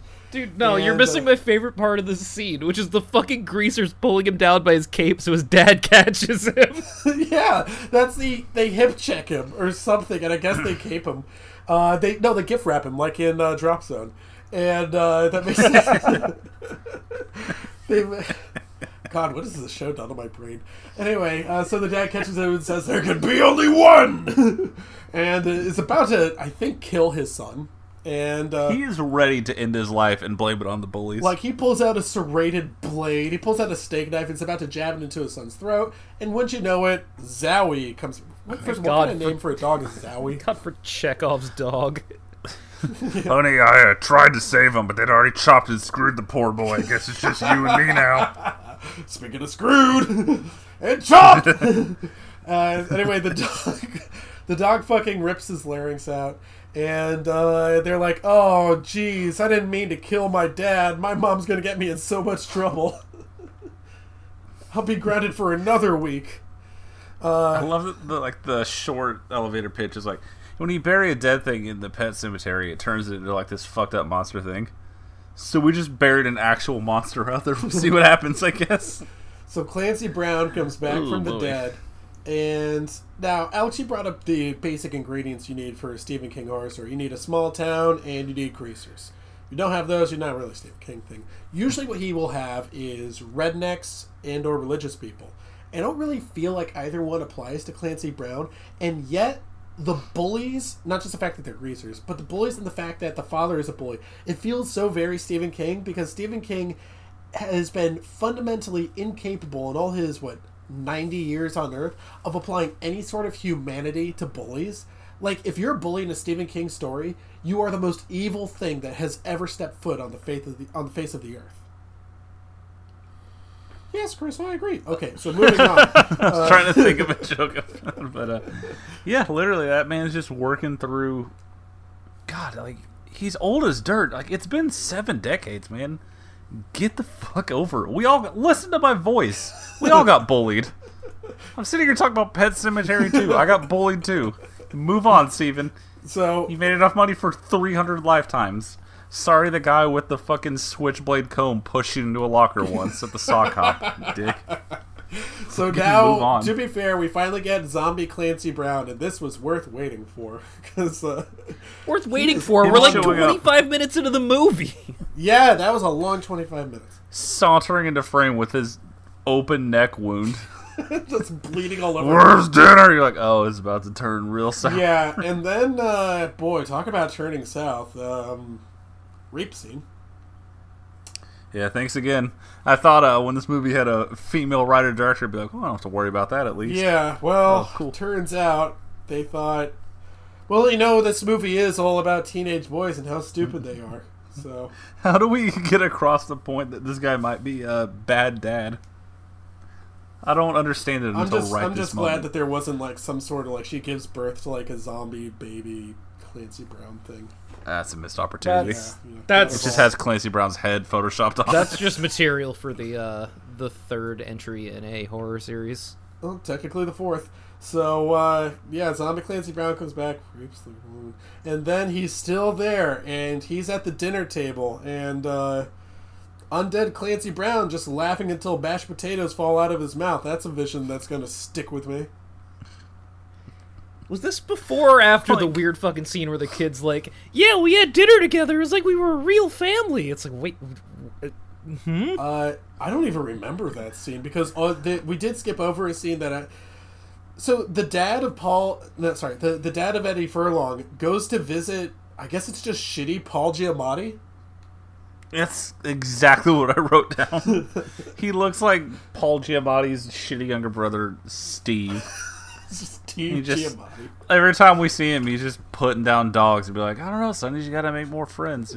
Dad, you understand, this dude's a fucking. No, you just gotta get out there, you know? We're all trying to fix our lives. If you excuse me, I have to go break this cat's neck and throw it in the river. This Paul Giamatti character is sitting in his fucking Dexter the veterinarian's office and saying, "You gotta not bury any more animals in the pet cemetery." And then he throws a, an apple at a crow, and the and Eddie Furlong's dad is like, "Okay, I'm just gonna leave that." And then he does two quick zooms on like a stuffed cat and a stuffed dog doing the Gene Simmons face. and I kept thinking to myself, what the fuck was the point of that? They're just going, "Arrgh!" like, Welcome to my uh, veterinarian's office. You might recognize it. It used to be the Haunted Wax Museum, but you know we're rebranding in here. it, like I just assumed that that was like a guy from the first movie. Is it not? No, no, he's. I don't. Oh, I'm so that's sure literally he's just some random dude who's doing that in a scene. Yeah, okay, look at this wacky it. guy. so, uh, Yeah, the first movie had like three people, and they all had horrible deaths. there was only there was So- literally only one survivor from the first movie, and that was like the little girl. And she's all who knows Yeah, who the fuck she apparently is. the movie She's was a- her grandparents. Yeah, apparently- getting more funeral fights. Yeah, apparently the movie was originally supposed to be about her. Uh, but then the director said, "Hey, we got to make up a movie about how stupid fucking teen." hey, you're a lady. Tell us how a lady. Would... Nah, let's talk about boys and their throbbing teenage dicks. Like, uh, no. So uh, let's yeah, you know what? Let's not talk about boys and their that's that's gross. Let's talk about dads and their dicks. So Dad's Saturday at the pet cemetery yeah, Sa- is for dads. Saturdays are made for dad's wet dreams. He imagines his dead wife and her big fucking titties, and she has a dog's head. And whoa, what the fuck? I, I I can't stress enough. The thing that this makes me think of the most is you know that GIF that where they took the the fucking kids like you know speaking in tongues and praying in Jesus camp, and then it cuts to the preacher lady and it's just Raptor Jesus's head. That is exactly what this scene looks like. It's so like he's he's like about to like you know give her a double titty twister, and then oh no, that's a fucking labradoodle's head. It's about to bite my face off. It's so fucking stupid. This is now two dreams we've had where the dead wife has a dog's head. This movie is trying to tell me something, and I don't understand it. It's a little too cerebral for me. You can't have that dog's head and also her big fake tits in the same frame. It's my brain doesn't know what to Uh, do. we don't- Disagree, We don't, know that actually. they were fake. Did I just get dog pilled? So, uh, anyway, that that fucking uh, bully comes back. That greaser comes back while they're like riding their bikes on the Maine highway. You know it's a Maine highway because there are no cars. And uh, He's just got a fucking motorcycle. Yeah, and the greaser- chases down Eddie Furlong on the highway. this this thirteen year old has a fucking Harley. And he's like, "Hey, Eddie Furlong, I loved you in T two. And he grabs the kid's handlebars and throws him into a ravine. And he's like, "Hey, check this out. I'm going to use the spokes on my uh, on my back wheel of my bicycle to like cut off your nose." And uh, I, I think that's actually fucking fucked up. But uh, yeah, that's another Stephen King villain for you, as I mentioned earlier. And then zombie Clancy Brown comes back to save the day. I'm so happy that we get an undead Mr. Krabs as the hero of this movie. And that oh. Oh, he's not the hero. See, at all, his, he? he gets caught in the dirt biking. Oh, I see. Turned his face into hamburger. Are we suppo- uh, like? Is the this subtext that he is Clancy Brown's son? Like, I can't No, figure it out, or is it just like characters acting randomly? I think it's characters acting. Ra- Actually, they're. Well, I don't know about random, but so basically, uh, to explain the scene for anyone who hasn't watched the movie, and God, why would you? Uh, this bully, this greaser, whose name escapes me, is trying to like pedal the the back wheel of his bike really, really fast. And then if the spokes are really fast, it'll like you know, you like you stick your fingers in there, it'll really hurt. What if you stick someone's nose in there? All that cartilage, maybe little hurt Eddie Furlong. It's kind of oddly specific, but whatever. Anyway, zombie Clancy Brown, yes, that's a real thing, comes into the scene and saves Eddie Furlong, who's able to pedal away home. And he uses the back wheel of the kid's motorcycle to like fuck up this kid's face, and the kid protests, "Hey, wait, no, it was just a joke. I was just fucking with him." And he's screaming as this motorcycle gets near near to his face, and uh, Zombie Clancy Brown looks dead into the scr- into the camera and screams, "I'm just fucking with you," which is a scene that will stick with me for a very, very long time. And then the kid gets away, right? Oh, uh, well, about that. That kid's face. He doesn't have a face. I don't even think he has a head anymore. He looks worse than the guy from uh, American Werewolf in London. Kid's got no face. His nickname is No Face. Look in the fridge. Here we go. Anyway, so uh, here's where the thing actually gets kind of interesting. Like, this is an idea. He puts that kid into a police body bag and is mumbling to himself like he's Gary Busey. "Yeah, I'll put you in the pet cemetery, revive you, undead. And I'm like, oh, oh, that's interesting. It's like a self-sustaining thing where they can like bring him back from the dead. That's like the dead people will make more undead people. That's actually kind of an interesting idea. They do it once, Correct. and then that's it. hey man, movie's got to be ninety minutes. Let's go. We got to get. we got to cut back to the house where Eddie Furlong just looks like a creepy Damien kid now. Oh, Those yeah, pages must yeah, have gotten thrown just, out. They're just doing the Village of the Damn thing, and they're just like, yeah, How do you get from being a weirdo to like this little haunted nightmare kid? Uh, you know, scenes get cut. So Don't see. worry about he's it. He's incapable of facial acting, and he's incapable of delivering a line without his voice cracking. Tell you what, let's just uh, put a whole bunch of makeup on him. That'll make him look scary, right? Cut. Perfect. You're doing great, kid. So uh, we track Fat Kid home to his fat house with his fat. Da- oh well, and his. Da- I have to call him something. Anyway, uh, he's about to get all his hockey gear out, and his dad. Look, I don't want to make fun of, but when you name your dog Zowie, you're asking to get bullied. yeah, see, that's that's what it is. Uh, Dad hurt Zowie. She's like, you know what? He's gonna bury you too, kid. So- you fucking wait. So anyway, his dad shows up looking like Vincent D'Onofrio in Men in Black. And the son's got a rifle, points it right to his chest, pulls the trigger, click, nothing. And he's like, looking for these. He has like the, the two shells in, in between his fingers. The kid tries to escape from the house from within and can't open the door. He's like, looking for this? And he's got the key. So now he's just doing Jim Carrey. I don't know what's going on here. And, uh, does he kill his own son? Does he, does he kill his son? I don't remember. buddy. Can you help me out here? Hang on, I lagged for one hot second. Repeat like the last sentence. Does he kill his son? Uh, do you mean in the ensuing chase? Yes, in the ensuing chase. I don't think he can be to Oh, blame yes. for the actions of that potato truck driver. Let's talk Those about the acted truck. of their own accord. Please talk about the potato. Yes, his truck. wife and son are dead via potatoes. There's a second shooter on top of the potato pile. Uh, this movie was banned in Latvia. You took He can his have joke. it. What an asshole. Yeah, he said Lithuania when we said it off mic. Not going to cut this. So, uh, Stand by it. I like it. oh, now I remember. People need to know now the I scenes. remember. Fat kid and his mom are driving in the car, right? And they're driving away really fast. And this is one of the funniest things I've ever seen, specifically because of this show. Fucking uh, Clancy Brown pulls up alongside them and does like the the pointing down finger at the window. And I just yelled, out, "Oh my God, Clancy Brown is unhinged!" Forgot to give me a little love tap, huh? It's one of my favorite scenes in the movie. So, uh, You're just like, wow, how are they gonna get out of this jam?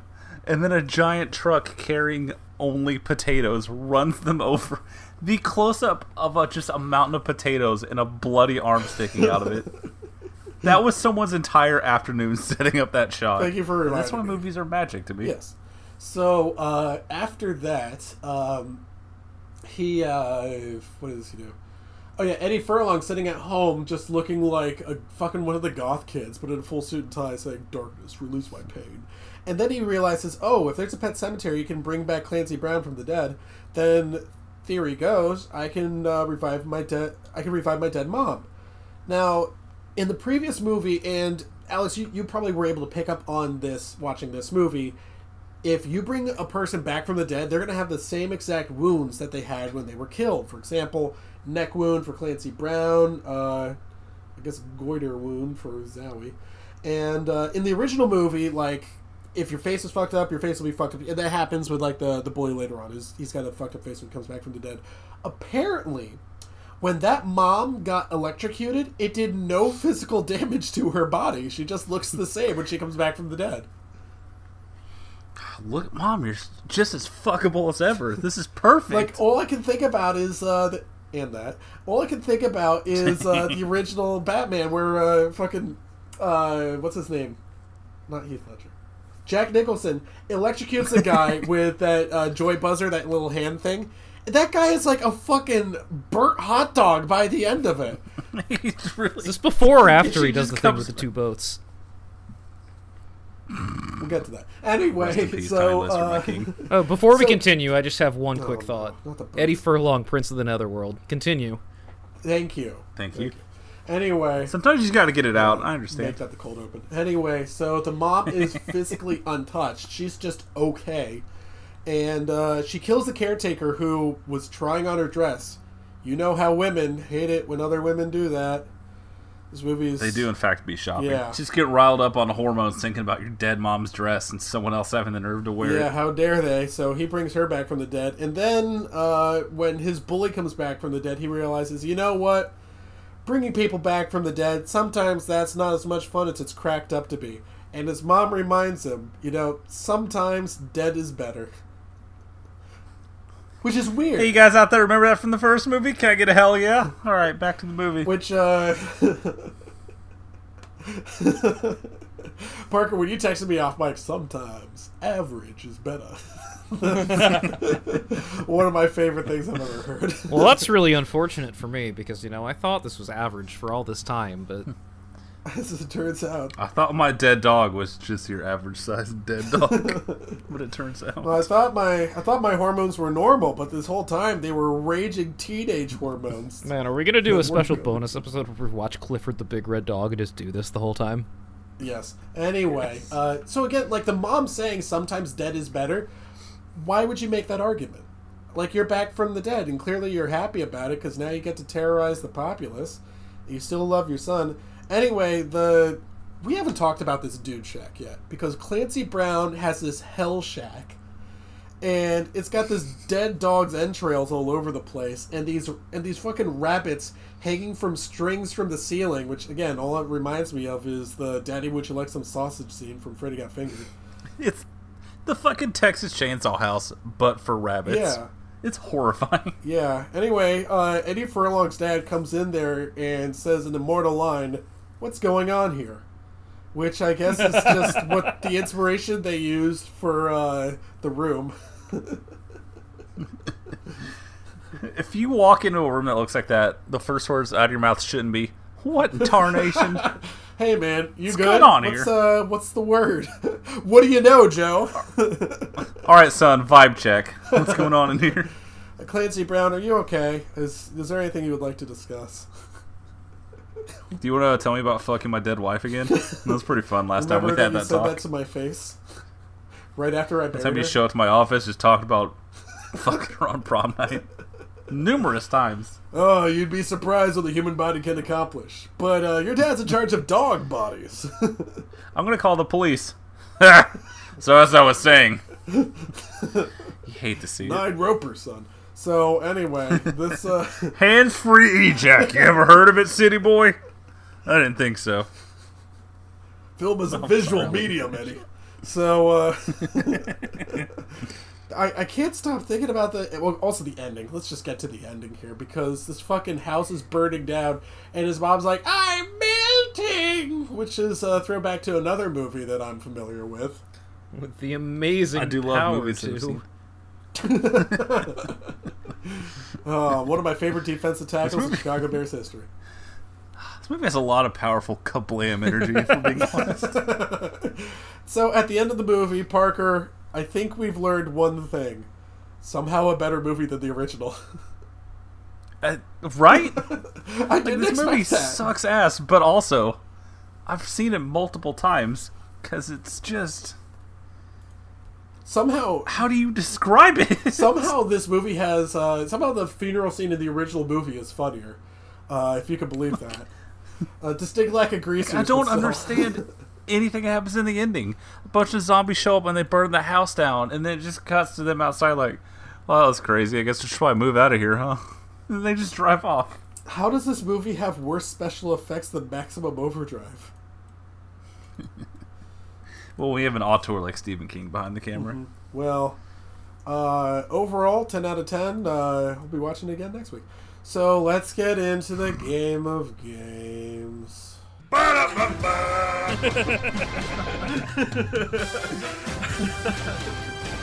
Three thirty in the fucking.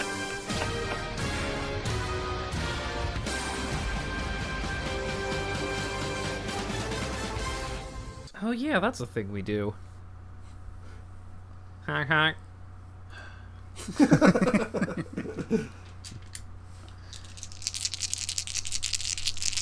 What if we buried the Detroit Lions in the pet cemetery? What cemetery? if we buried those Then they could come back and lose twice every week. Bury those dice in the pet cemetery. They come back as 21 sided.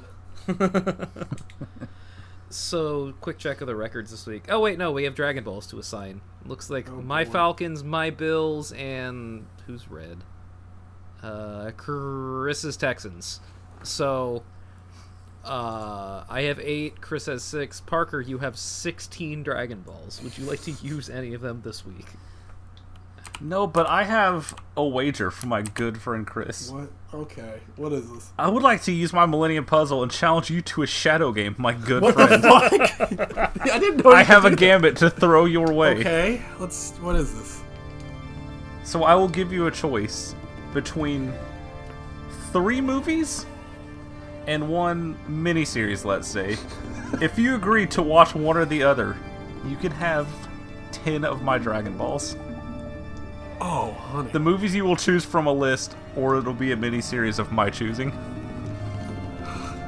For 10. Do you dare step and play the Pharaoh's game? yes, I will play the game.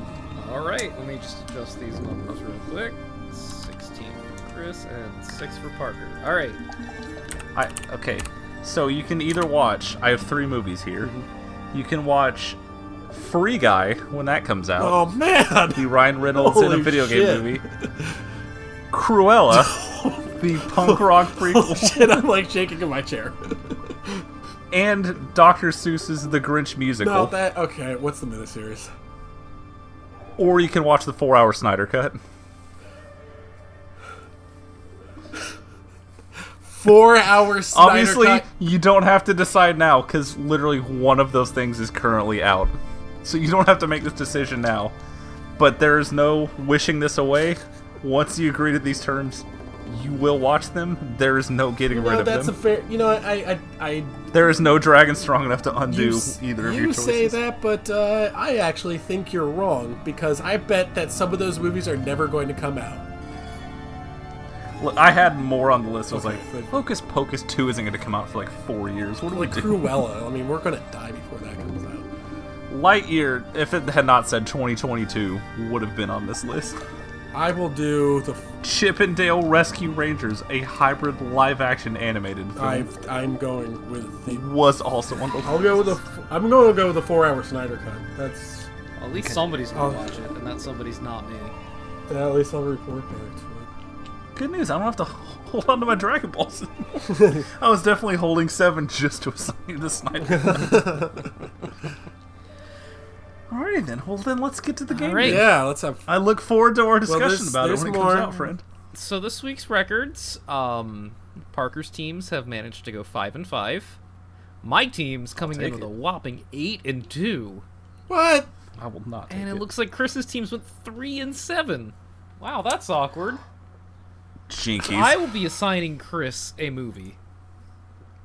Now, before I assign this movie, I am declaring the use of my doubler that I have held on to all season. I forgot you had a doubler. I thought I had the doubler. I've also been holding on because I forgot what it did. I was like, eh, someone will And use I this will be first. assigning Chris the Squeakquel and the Road Chip, the second and fourth fucked up. Alvin and the Chipmunks movies, which I'm sure he will just watch those two. God, there's so much psychology to that, you guys. so much gamesmanship. Holy shit. Squeakquel and road chips. The Road Chip. I didn't even know what the fourth one was four called. I had to look it I up. think the third one is what? Shipwrecked? Shipwrecked is the third one. Yeah, well. The worst part about those titles is the first time you see it, you just respond by going, "Heh, that's funny," and then you try and purge them out of your mind. Chipwreck is a cute ass name. Yeah. Unfortunately, I will not be watching it. Yet. Correct. I don't remember which one you assigned. You, to s- me. you got you got the original. I know you got the original. Oh, dude, we can we can collab. I'll tell you what happened. I'm not gonna watch the. Fir- well, yeah, I am. They're little stinkers. Yeah, you're not gonna watch the first one. We believe you, dude. Yeah. What about the continuity? I, you know, I can piece it together. I watched the cartoon growing up. Just a shocks and surprise. How are you gonna Do You like cartoons? How are you gonna figure out how uh, Justin Long, Jesse McCartney, and the guy from Criminal Minds got in their predicament?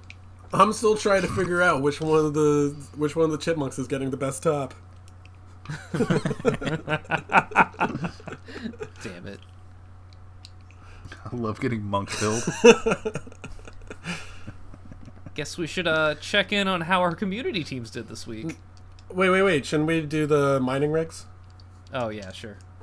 oh yeah. Because shit. because uh, you have one, Alex. You have Hunter Biden's laptop, and Parker has a Buckcoin mining rig, and I have a waterlogged Buckcoin mining All right, rig. all right. So I'm gonna roll for the waterlogged mining rig first. All right, nothing happened. Well, I'd like to use my drowned weed rat. and do what with it? Wouldn't we all, dude? I'd like to bury it in the pet cemetery. If you manage to find the pet cemetery, I will allow you to bury it. Unfortunately, it. you do not know the location. of Wait it. a I second. need, I need a compass. You come across an ancient cemetery. it's spelled wrong. Right. All right, uh, Parker, odds or evens? Evens. That's a five. Chris, would you like to assign Parker Every- a movie? Yes, Fucking I would. Okay, Parker, I want to assign you the Smurfs. How have I not already made him watch that? Yeah. Honestly, Yeah. don't worry. There's more than one. Yeah, I want you to watch the, the original one or whatever it is, the one that came out where the the guy from How I Met Your Mother is in it. So Great. yeah, and Katy Perry, she plays Girl Smurf. Remember her? That hurt. Yeah, she was a she was a thing for a while. Unfortunately. Yeah. All right, I will also take evens. Thank you, Hunter Biden. That's a twelve. God bless. Damn. All right, now let's move on to our community teams. Anybody want to tell me how the Lions did this week? They won.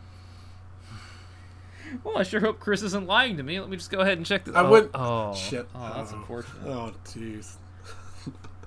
Sure hope. That, Is there a punishment for lying? sure hope Chris doesn't have to go to liar's hell for that. No, come on. Oh no. Oh, buddy. Oh no no no no no. Good doodle. Weird. That just says Kevin James. Ah, come on. Damn it. Okay, I'm calling dibs on a zoo movie. I'm ready to have a zookeeper conversation. Don't worry. So much for watching anything I wanted to watch this week. Well, at least you don't have to watch the Snyder Cut yet. You got time to get your affairs in That's order. right. Dude, Batman says the F word. That's pretty cool. It's four hours too. It might be in black and white. Yeah, I can't believe I, guess my- can't believe they made Ben Affleck come back just to say Fredo. I'm gonna, I'm gonna come back. I'm gonna see it in theaters too, with a noose around my neck. Oh, hell yeah, dude. Is you imagining getting COVID because you wanted to see a four-hour Zack Snyder movie? God, I'll you in think there they're gonna do a dressed like movie party? We all say fuck when he does. All right. Why is that like a selling point? Like, hey, Batman says a swear.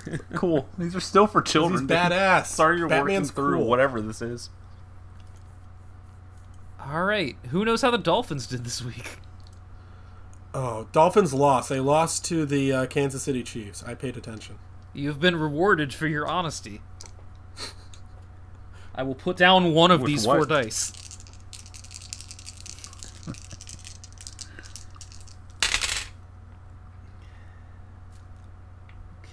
I, ch- I choose the Gryffindor die. All right, so we have been transported to medieval times. Was there a pet cemetery in medieval times? they don't have pets yet. Damn it! they haven't invented pets. White women have not realized the joys of canine dick yet. Is that what started pets? Just white men getting fucked by dogs and be like, honey, we should keep a dog around the house, you know, protect the kids. definitely, dude. While you're out. Trust me, I learned all about how, uh, you know, wolves domesticated themselves from Neil deGrasse Tyson. And that part was definitely part of it. For sure. Alright, anyway. So we've been sent to medieval times. I don't feel like doing the voice. I'm really fucking tired. we, uh, we encounter ye old medieval village. Now, uh, I'm gonna give you guys a little bit of creative license here, because there are plenty of directions you could go. So you guys tell me one thing that each of you wants to do in this medieval village. I should like to join a merry band and dance with them and eat turkey legs and entertain the fools. Perfect! You're gonna join Monty Python's merry band and watch one of his movies. This feels like a trick. I would like to go see who's in the stocks currently and throw tomatoes at them. Alright, let's see who we can find in the stocks. Yeah, yeah. You're like, you might get the last laugh on me. Are there British people in Alvin and the Chipmunks? Resulting conclusion.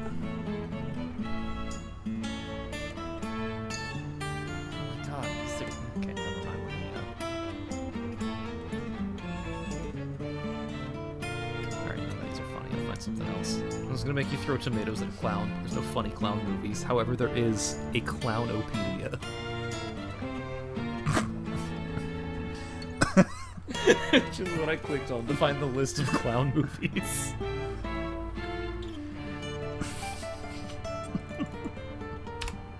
alright, alright. Clown. I know, right? Alright. Alright, let me. Okay, these are both options. Let me let me see what we get here. Damn it. Alright, you get to the stockades, and you see a burly, brusque man with a Boston accent and his teddy bear. God damn it! You throw tomatoes at him, but unfortunately, the teddy bear's impeccable wit just breaks down your defenses, and you decide to spend 90 to 120 minutes with this bear and this strange man. who has definitely never, never harmed a minority. He was actually put in the stockades for his act of cowardice for not being on the plane at, on 9/11, because he could have stopped this whole thing. True. That's what they say. And uh, People are talking. and since I am also with you guys in medieval times, I am going to search for A Way Home and discover that fucking movie where Paul Walker gets sent back in time. Oh, I was thinking of was it a Kid in King Arthur's Court? That movie sucks. Yeah, yeah. There was, there was, there was. This motherfucker gave himself there, a Paul there Walker was a movie. chance that uh, one of you guys would have had to watch the kid who would be king. So, uh, dodge that bullet. Also, might have Yep. been, Sure did. might have been that uh, that 2018 Robin Hood movie somewhere hiding around. But um, Oh, may- you can't do we'll that. I've already time. seen that one. I already saw that one. That one sucked. It's really not good, dude. Anyway, that's gonna do it for the game of games this week. Wait, wait, wait, wait, wait, wait. Before we stop, I have three magic coupons to assign someone a movie. You sure do. I would like to use one of them. Okay. I would like to assign Alex Suicide Squad. Uh, immunity idol. Oops. Alright, well, How many immunity idols do you have left now? Uh, not gonna answer that. Damn it. All right. There's multiple movies in the DC universe you might want to watch. I- I, save I'll Suicide watch Squad the ones that next. aren't Suicide Squad. Then that's fine. All right, the Suicide Squad directors. so, There was there was like there was like a an not within animated your power, motherfucker. There was a Suicide Squad animated movie too, but I'm not going to sign it to you. Well, now I have two magic coupons. Ah, ah, ah. oh, no!